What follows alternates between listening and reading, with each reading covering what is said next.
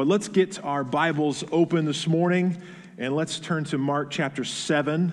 We're going to be looking at verses 1 through 23 this morning.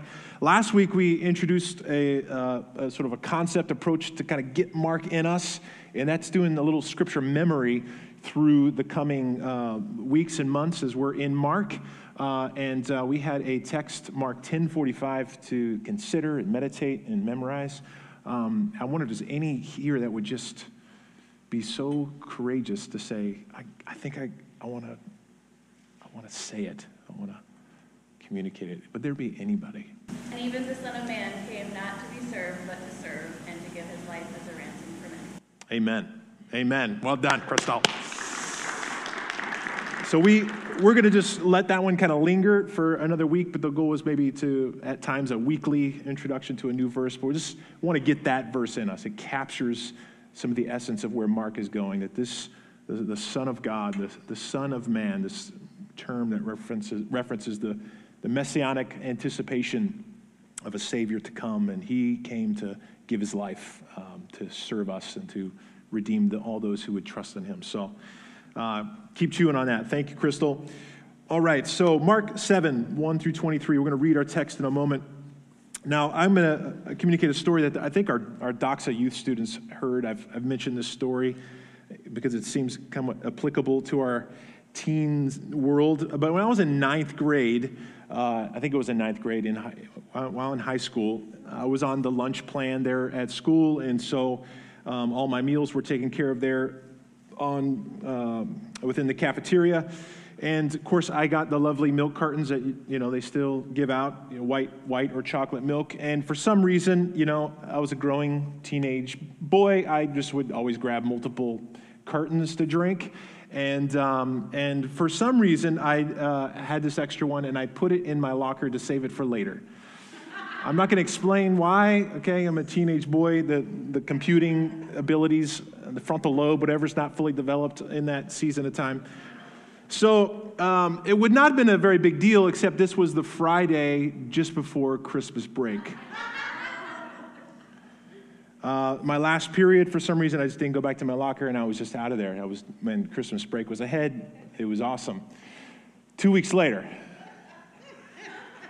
returned to the school. Where I'm with my friends. We're on the bus. We're talking it up. We're talking about what we did over the break. It was telling stories, and then we came into the building there was this stench that just overcame me as I walked in the door. I mean, it was it was rottenness, and I'm thinking, what in the world did somebody like puke in the hallway? Did somebody die in the hallway? It was really bad. And as I neared my locker, it became stronger of a smell, and then it hit me. That's coming from my locker, and I forgot a milk carton on Friday two weeks ago. And there was this explosion of just putrid, rotten milk all over my books and everything. Um, it was bad. It was real bad. Uh, but in my case, something better sort of preoccupied my, my world in that moment, and I neglected to see like what this what seemed like small innocent mistake and leaving it unattended had a serious impact, not just on me, but on other things and, of course, other people, the people beside me that hated me um, for a while. And I'm sure the cleaning staff did their best that weekend to try to f- figure out what was going on, but, but no washing of the floors or cleaning around or air fresheners would have dealt with the real problem that was going on. And I minimized and left unattended what seemed insignificant, but that rotting thing affected multiple things, the hall and others. All, all the outside attention that could have been given uh, would have been great, but it never would have addressed the real problem. The real issue would have remained. In our text today, Jesus draws our attention to something essential that, that the religious leaders of the time were, were disregarding in attempts to worship and honor God. They overlooked an essential part for worship and an essential problem to their worship. And the very thing that needed to be addressed, and that was, that was their hearts. And Jesus exposes that reality, and I think the Lord is going to use that to draw our attention and remind us as well what is most essential for us to give attention to, to worship and love Him as His disciples. We're going to see that true worship of God is shaped by Jesus' words and flows from a transformed heart. So let's, let's read our text. It's a little bit lengthier one, so stay with me, and then, and then we'll pray. Now, when the Pharisees gathered to him with some of the scribes who had come from Jerusalem, they saw that some of his disciples ate with hands that were defiled, that is, unwashed. For the Pharisees and all the Jews do not eat unless they wash their hands properly, holding to the traditions of the elders. And when they came from the marketplace, they do not eat unless they wash. And there are many other traditions that they observe, such as washing of cups and pots and copper vessels and dining couches. And the Pharisees and the scribes asked him, Why do your disciples not walk according to the traditions of the elders, but eat with defiled hands? And he said to them, Well did Isaiah prophesy of you, hypocrites. As it is written, This people honors me with their lips, but their heart is far from me. In vain do they worship me, teaching as doctrines the commandments of men. You leave the commandment of God and hold to the tradition of men. And he said to them, You have a fine way of rejecting the commandment of God in order to establish your traditions. For Moses said, Honor your father and your mother, and whoever reviles father or mother must surely die. But you say, If a man tells his father or his mother, Whatever you would have gained from me is Corban, that is, given to God, then you no longer permit him to do anything for his father or mother, thus making void the word of God by your traditions that you handed, have handed down and many such things you do. And he called the people again to him and said to them, Hear me, all of you, and understand. There is nothing outside a person that by going into him can defile him, but the thing that comes out of a person are what defile him. And when he had entered the house and left the people, his disciples asked him about the parable, and he said to them, Then are you also without understanding? Do you not see whatever goes into a person from outside cannot defile him, since it enters not his heart but his stomach and is expelled? Thus he declared all foods clean. And he said, What comes out of a person is what defiles him. For from within, out of the heart of man, come evil thoughts, sexual immorality, theft, murder, adultery, coveting, wickedness, deceit sensuality, envy, slander, pride, foolishness. All these evil things come from within, and they defile a person. Let's pray. Lord, we, we need your help today to, to hear and receive your words, um, to hear and understand. Uh, we need your spirit. Uh, we need your spirit to, to guide us into your truth and to receive your words. Your words that are words of life, Lord. Um, and so we, we, we come to you. We, we, we come near you and we ask for your, your words to, to penetrate our hearts today um, and to draw us near to you in a fresh way, Jesus. So do that by your work. Um, Help me to, to communicate your words. Amen. Amen. Well, we're going to be looking at our text kind of in just two parts. The Part one here, Jesus is addressing the Pharisees, and part two, the people and specifically his disciples. And so the story begins with these religious leaders seeking Jesus out. Now, the situation is, is sort of ratcheting up, it's becoming more grim uh, with this opposition, with this challenge that's coming, not just from crowds or people, but the religious leaders. And these aren't just the local guys. I mean, these are like the big dogs that have come in. The lawmakers uh, have come to town to watch Jesus and critique Jesus. Um, it's like saying when the, when the justices and all the senators came in from D.C. to Chaska to watch what was going on. I mean, these are important guys, authoritative figures to come and observe what Jesus is doing. And they spot a major issue of what was going on. And they observe that Jesus' the disciples were eating food with defiled or unclean hands. Maybe your translation says that. Note, you maybe noted that the word defiled was repeated several times. It's sort of a theme for our passage this morning.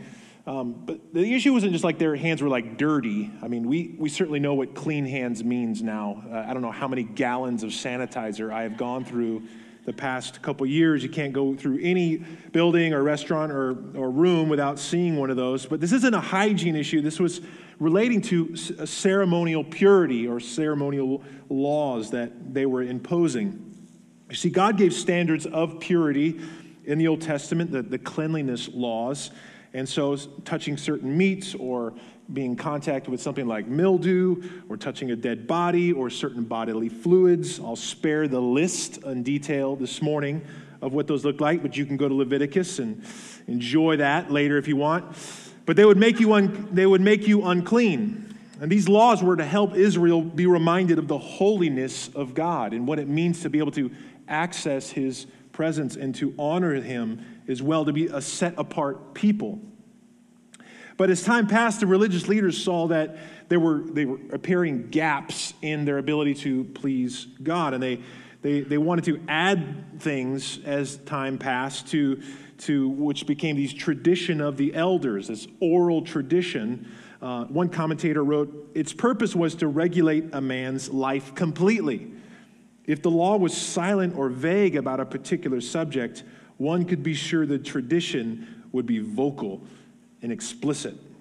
So if it was vague, they felt that they needed help in order to do that. And so they were like these fences that they began to add to the law. So imagine a, a, a city, a busy sidewalk down in a city, and there's this large uh, manhole cover that is wide open, and there's a, a sign that says, Don't go in here, you will die. There's open electricity down in this manhole. Don't go inside this hole.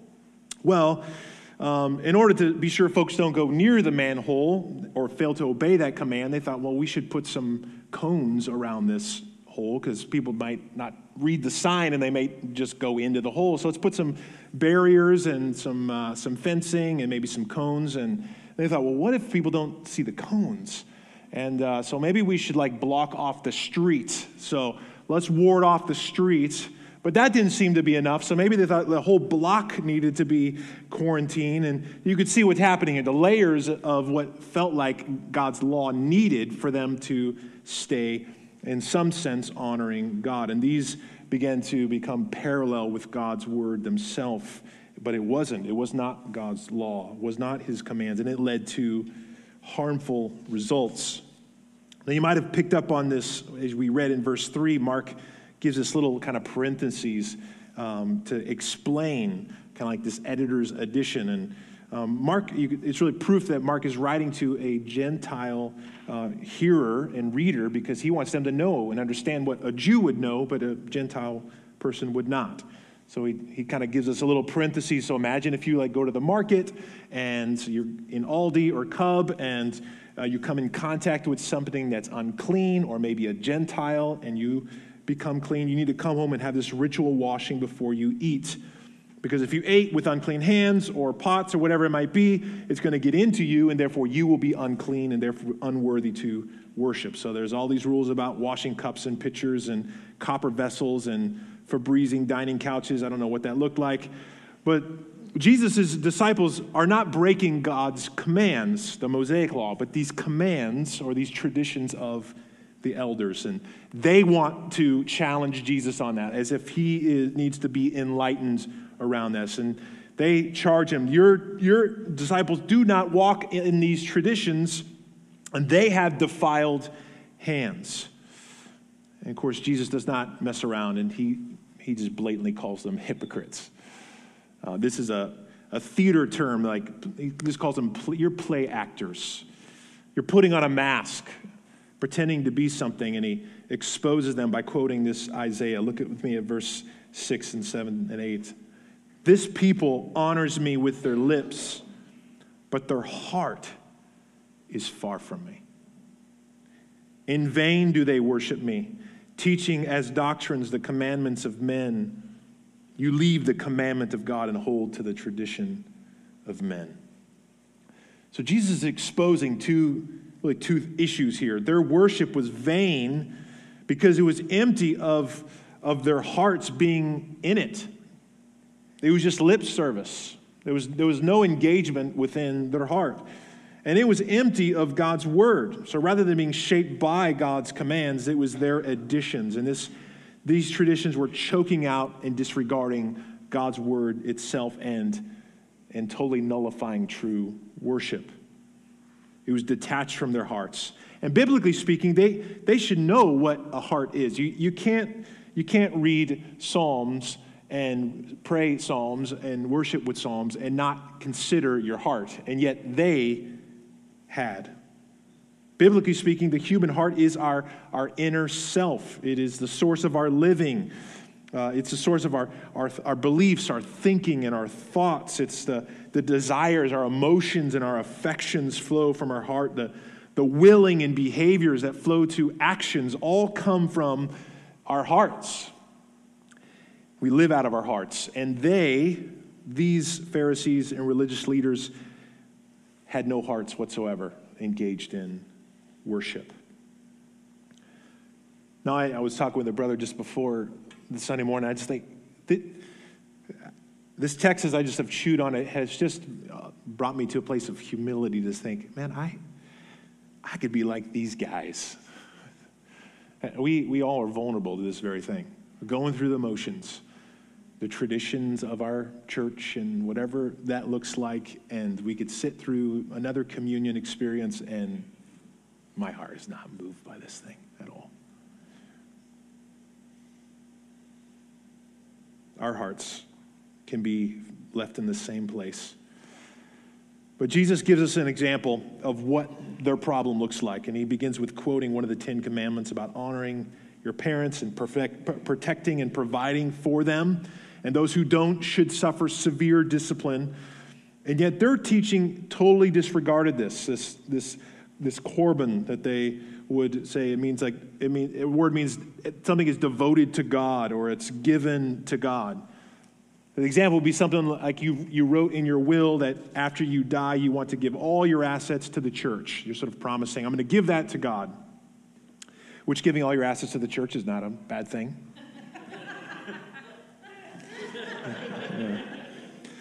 So someone could devote and designate all they have up to God, for example, and we're going to give this to the temple. And so it appeared as an act of worship of giving to God, yet it didn't they didn't have to pay up now, and they avoided having to use it to love and care for their parents. And this is this is a catastrophe. This is horrendous. It, it's totally emptying the whole purpose of God's command. And and it's not like they're just adding a few helpful principles or improvements. Jesus is, Jesus is emphatic here. You have a fine way of rejecting God's commands. They were rejecting God's commands with their traditions. You were rejecting obedience, not just simply adding something helpful. Verse 9 says, You are making void the word of God by your traditions.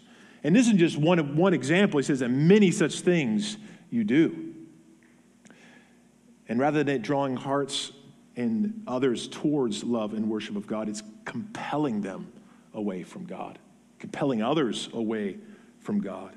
And these sort of layers and layers drive people distant from the Lord, not drawing them to Him.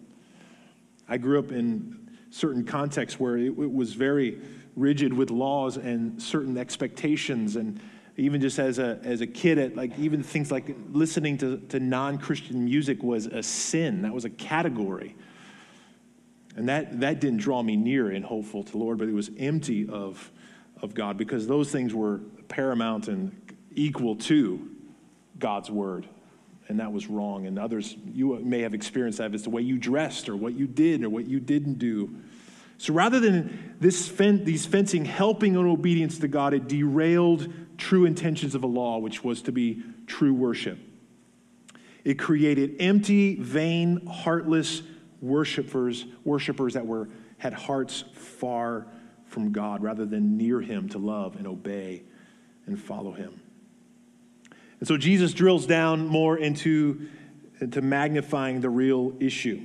So it's not external stuff, it's not cups and bowls, it's not nice church buildings or raising hands or looking good. He's, he's going after something deeper, and he speaks to the people, and he says this Hear me, all of you, and understand. Hear me, all of you, and understand. Now, this is the first time that Jesus has used this sort of language. Earlier in chapter 4, in the parable of the sower, multiple times Jesus says, Listen, hear. And even quoting the prophets of those who would, would hear, but they wouldn't be able to hear. Those who would hear, but not be able to understand. What is Jesus doing here? Jesus is speaking with authority in contrast to the Pharisees and the scribes and what their authority would be. Jesus affirms the authority of the, New, the Old Testament, and now he is orientating us around him. Hear me. The way and authority of his words are not like those of the traditions. These are the words of God. These are the words of the Son of God and he is sovereign and he's authoritative. And he, he isn't just coming as a teacher but he wants allegiance and trust as lord and savior and god. And his disciples can also be disciples of the traditions of men as well as being disciples of his words. He's attuning us as disciples. Disciples of jesus follow the commands of jesus not the commands of men. And he tells the people there is nothing outside of a person that by going into him can defile him. But the things that come out of a person are what defiles him. And we kind of understand kind of what's going on because we know the rest of the text, but this was a parable, and those hearers didn't get it because the disciples didn't get it. And they ask him, What does this mean later? As they're, they're uh, kind of hanging out at somebody's house. And he tells to them, Why are you without understanding still? The NIV puts it a little bit stronger. It says, Are you so dull? Now, if somebody asks you that, especially Jesus, you just keep your mouth shut and nod. Yes, I am not sharp. I am dull. Once again, we see the disciples slow to understand Last week we saw that just after feeding of the 5,000, Jesus walking on the water, and it says the disciples still didn't get it. Their hearts were hardened. And like them, like us, we need Jesus to explain and reveal himself. We need, we need him to open our eyes. And we need him to soften our hearts. But those who are in the kingdom, Jesus loves to help them see and understand. And so he, he does that. He simply says, Boys, listen, we, when you eat, what goes into your mouth does not go into your heart. Notice that. Does not go into your heart, but it goes into your stomach and it is expelled. Literally means it, it goes into the latrine. You, you poop it out, is what Jesus says. The thing outside of you isn't what defiles you, it's what's in us. The condition of our heart is what defiles us. So our passage began in verse 1 and 2, Jesus being challenged on this issue of defilement by the religious leaders. Notice Jesus doesn't, def- doesn't avoid that as a topic. That is an issue. Defilement is the main problem. But he comes back to it and turns up the volume. The defilement is the issue, entirely is the issue. But they were misappropriating and not understanding and seeing where the defilement originates. They should have. They should have. If they knew their Bibles, they would be aware of Jesus echoing what Scripture teaches, what began with Adam and Eve, and what someone like Jeremiah the prophet tells us in 17:9. The heart is deceitful above all things and desperately sick. Who can understand it? Or David crying out in Psalm 14:1, "The fool says in his heart, there is no God. They are corrupt. They do abominable deeds. There is none who does good." The default mode of the human heart at birth is defiled. Jesus is telling us this is the condition of the human heart. I grew up with dogs, and yet I didn't grow up in Minnesota. And I, our dog Hazel, she'll be turning three this year. And so this is our third winter growing, uh, uh, having a dog in the winter. You know where I'm going with this. I don't go outside and clean any mess up in the winter, but when the winter thaws, there is a mess, a four month mess exposed. It's horrible and it's accumulative. Anybody who wants to earn some money, come on over. I'll pay you to take care of that. But the, the winter, it's easy to overlook. I just sort of like, I'm in my house, I don't go in the yard, this thing doesn't exist. I just skirt around and not acknowledge that this is happening. But in turn, it's going to thaw and it's all going to be exposed. It's all going to be there. Everything that was hidden will be unhidden. It's opening the locker. That's what Jesus is doing. He's telling us what's in there, and it's ugly. And it's for each one of us to deal with and acknowledge.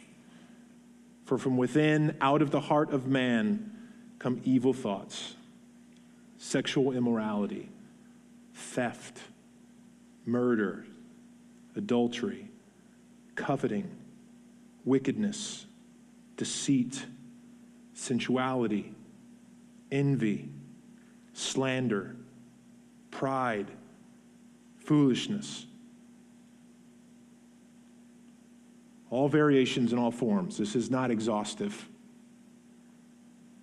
Out of the heart of man, these come forth actions like theft, just all forms of sexual sin, sinful thoughts and attitudes, coveting.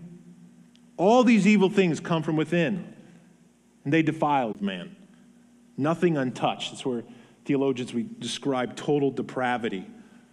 It doesn't mean that we're as evil as we can be, but that there's nothing untainted, nothing unaffected by the fall. All these evil things come from within you and they defile you. End sentence. Jesus is done. And as you just reading, I imagine you just you would be hearing this as the first hearers of Mark, and somebody would be communicating this to you, and then Jesus stops. I just, okay, what else? Notice where it ends in your Bible. Imagine hearing that. That we're just left hanging. Now what? Now what? It's good for us to pause once in a while and just say, when, when have I given attention to the condition of my heart?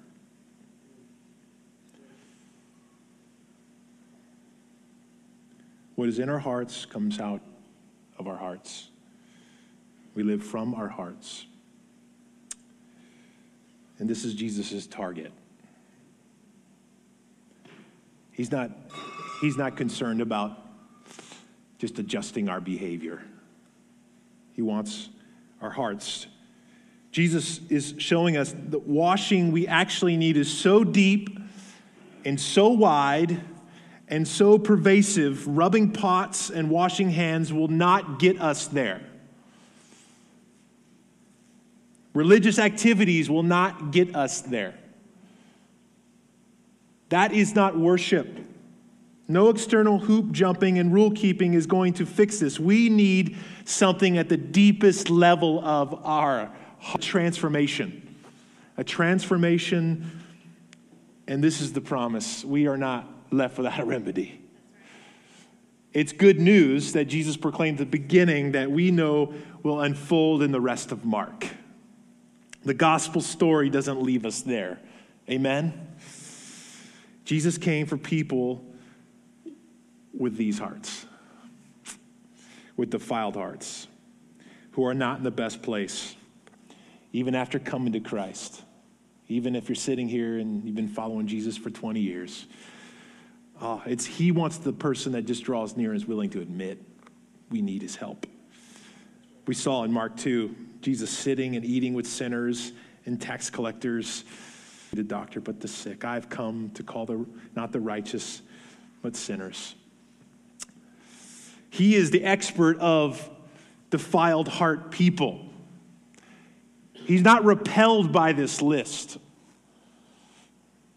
He's actually, he came for people with hearts like this list. That's why he came. Those who know they are defiled in heart and they need cleansing. The admission and the recognition is the path to our cleansing and our freedom. And it's good news for defiled people who need washing, not just periphery, not just subtle tweaks to behavior adjustments, but sinners who know that this stuff bubbles up in our hearts and we need washing and cleansing. We need good news of the gospel for sin, sick, unclean hearts. Now, you might have noticed this little sort of commentary insert on verse 6. Thus, Jesus declared all foods clean. Now, I'm thankful that that doesn't mean I can eat bacon and shrimp now. Uh, but this is a kind of a rare occurrence for Mark, but there's several things going on. One is Jesus is being, uh, it affirms Jesus' authority to pronounce God's words. He is declaring scripture. He is pronouncing something that is equivalent to the scriptures and he has authority over that. It's, it's helpful for those original hearers, Gentile Christians and who are non Jews who are living in a pagan culture. They're realizing what they can and can't do to honor God. You see, the ceremonial laws were standards we talked about already to align with God's holiness and to access his presence. And Jesus is declaring by his life this new way that people will be made clean. Jesus came to make a way through himself, not through ceremonial washings, but through the fulfillment of those laws by his life, and then the atonement by his righteousness, that he would give access once and for all people into his presence. This is what's going on. And there's a transition coming here in Mark, as we've seen glimpses already of Jesus going to more Gentile territories. And next week, we're going to see this with Jesus encountering a Gentile woman in need. What is Jesus doing? Jesus is, is opening a door for those who receive his words and they see their need and they come in faith. Jew or Gentile can come through Jesus. This is glorious. The outsider becomes the insider by what Jesus does in the inside of us by his grace and by his righteous life. That's powerful. A gospel welcome that Jesus is opening up here. And I, I think there's an encouragement for us here as a gospel community. The good news of Jesus, church, welcomes what the religious or the world deems unclean. And if we're caught up, if we're caught up in the entrapments of looking to external things or trying to just beautify the outside, instead of identifying with sinners like ourselves who are at the very core, at the very center, have a defilement issue, and we need Jesus. And everyone who walks through these doors are in the same place in need of a heart transformation. If we don't allow that to be a reality that we live out of in that gospel welcome, strugglers won't come near the church. Strugglers won't come near the gospel because we were just creating barriers just like these Pharisees and religious leaders. Let us not lose sight of that, church. So let's consider this Isaiah text a moment and just kind of expand what Jesus quoted. If we actually turn to Isaiah 29, where Jesus quotes, Isaiah is in the midst of judgment. Their indifference to God is so clear by the leaders and the people. And this is what the Lord communicates to them in verse 11. The vision of all this has become to you like the words of a book that is sealed. When a man, when men, when, a, when men give it to the one who can read, saying, Read this, he says, I cannot read it, for it is sealed. And when they give it the book to one who cannot read, saying, Read this, he says, I cannot read. And the Lord said, because this people draw near with their mouth and honor me with their lips, while their hearts are far from me. He goes on to talk about them just embracing commandments of men and not the commandments of God. And even in their unbelief and their hard hearts, that's what they, they're opening up, but they can't see just because they're so indifferent and they're so hard and so blind, lack of hearing, lack of understanding. God promised a day when God's people would see and would hear and understand. And you see this in verse 18 and 19. In the midst of judgment, in the midst of identifying their unbelief, this is what the Lord says In that day, the deaf shall hear the words of a book. And out of their gloom and darkness, the eyes of the blind shall see. The meek shall obtain fresh joy in the Lord, and the poor among mankind shall exult in the Holy One of Israel. Isaiah spoke of a day when words of a book somehow pull those who are in darkness and gloom with defiled and sinful, blind hearts who just give lip service, whose hearts were far from the Lord. Somehow there's a transition that takes place, and they're able to come in humility, poor and needy, and they would find fresh joy in the Lord. Whose words? Whose words would they hear? They would hear the good news through the Son, Jesus, the words of God, the words of life, who says, Hear me and understand. Receive my words that take defiled, hard hearts and cleanse and soften them. This is our, our need. This is our greater word that comes to us. Jesus' words to the paralytic earlier in Mark says, Your sins are forgiven. What was the dilemma there? Was the healing greater that he was able to get up and walk, or that he had something happen to him in relationship to his, his sin, a cleansing that he needed at the most deepest level. Forgiven. He says that to us, church. He says that to us. He who knew no sin became sin on our behalf so that in him we might become the righteousness of God. That is the great exchange. The defiled become clean because the clean one became defiled for us.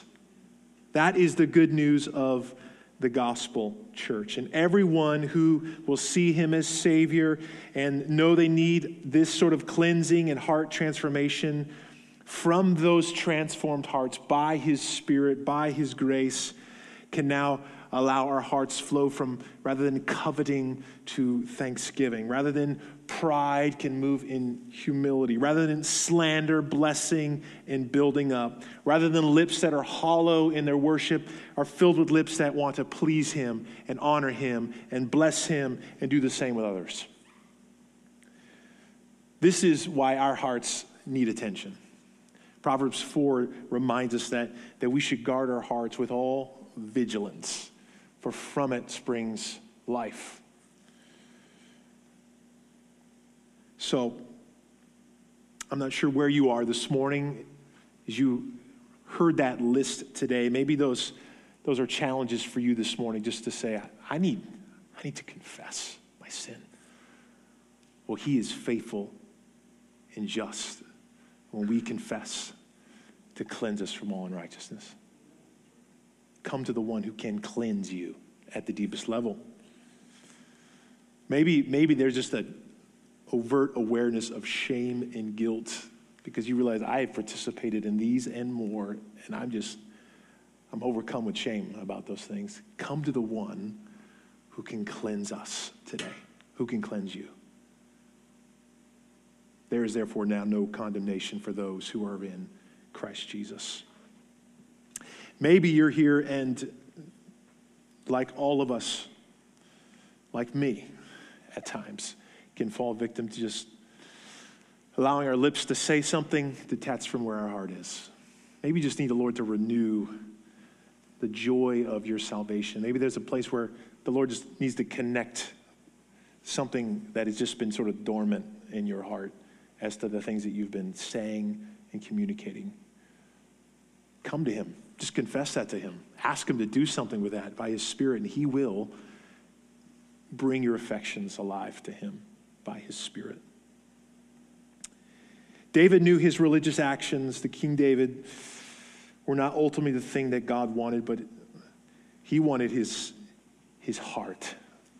He wanted, he wanted what he wanted what flowed from his heart. And he knew his sin needed to be dealt with, and he knew that God was merciful and gracious. This is what he prayed in Psalm 51. Have mercy on me, O God, according to your steadfast love, according to your abundant mercy.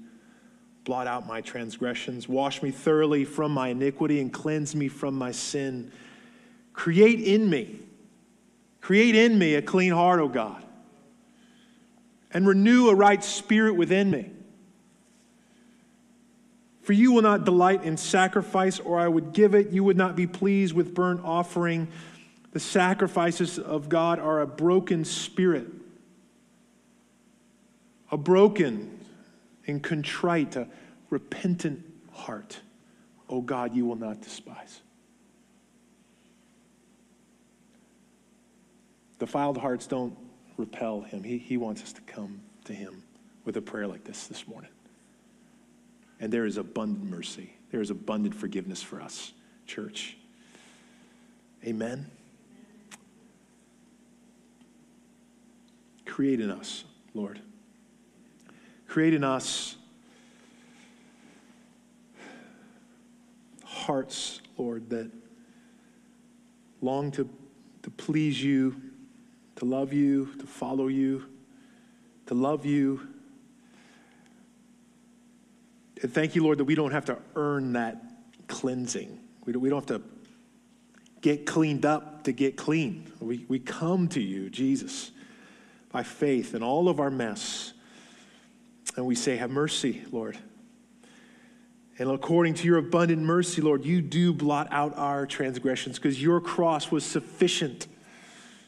Your cross was sufficient to cleanse us from all of our sin and, and then create in us hearts that would then be compelled by love to follow you and love you.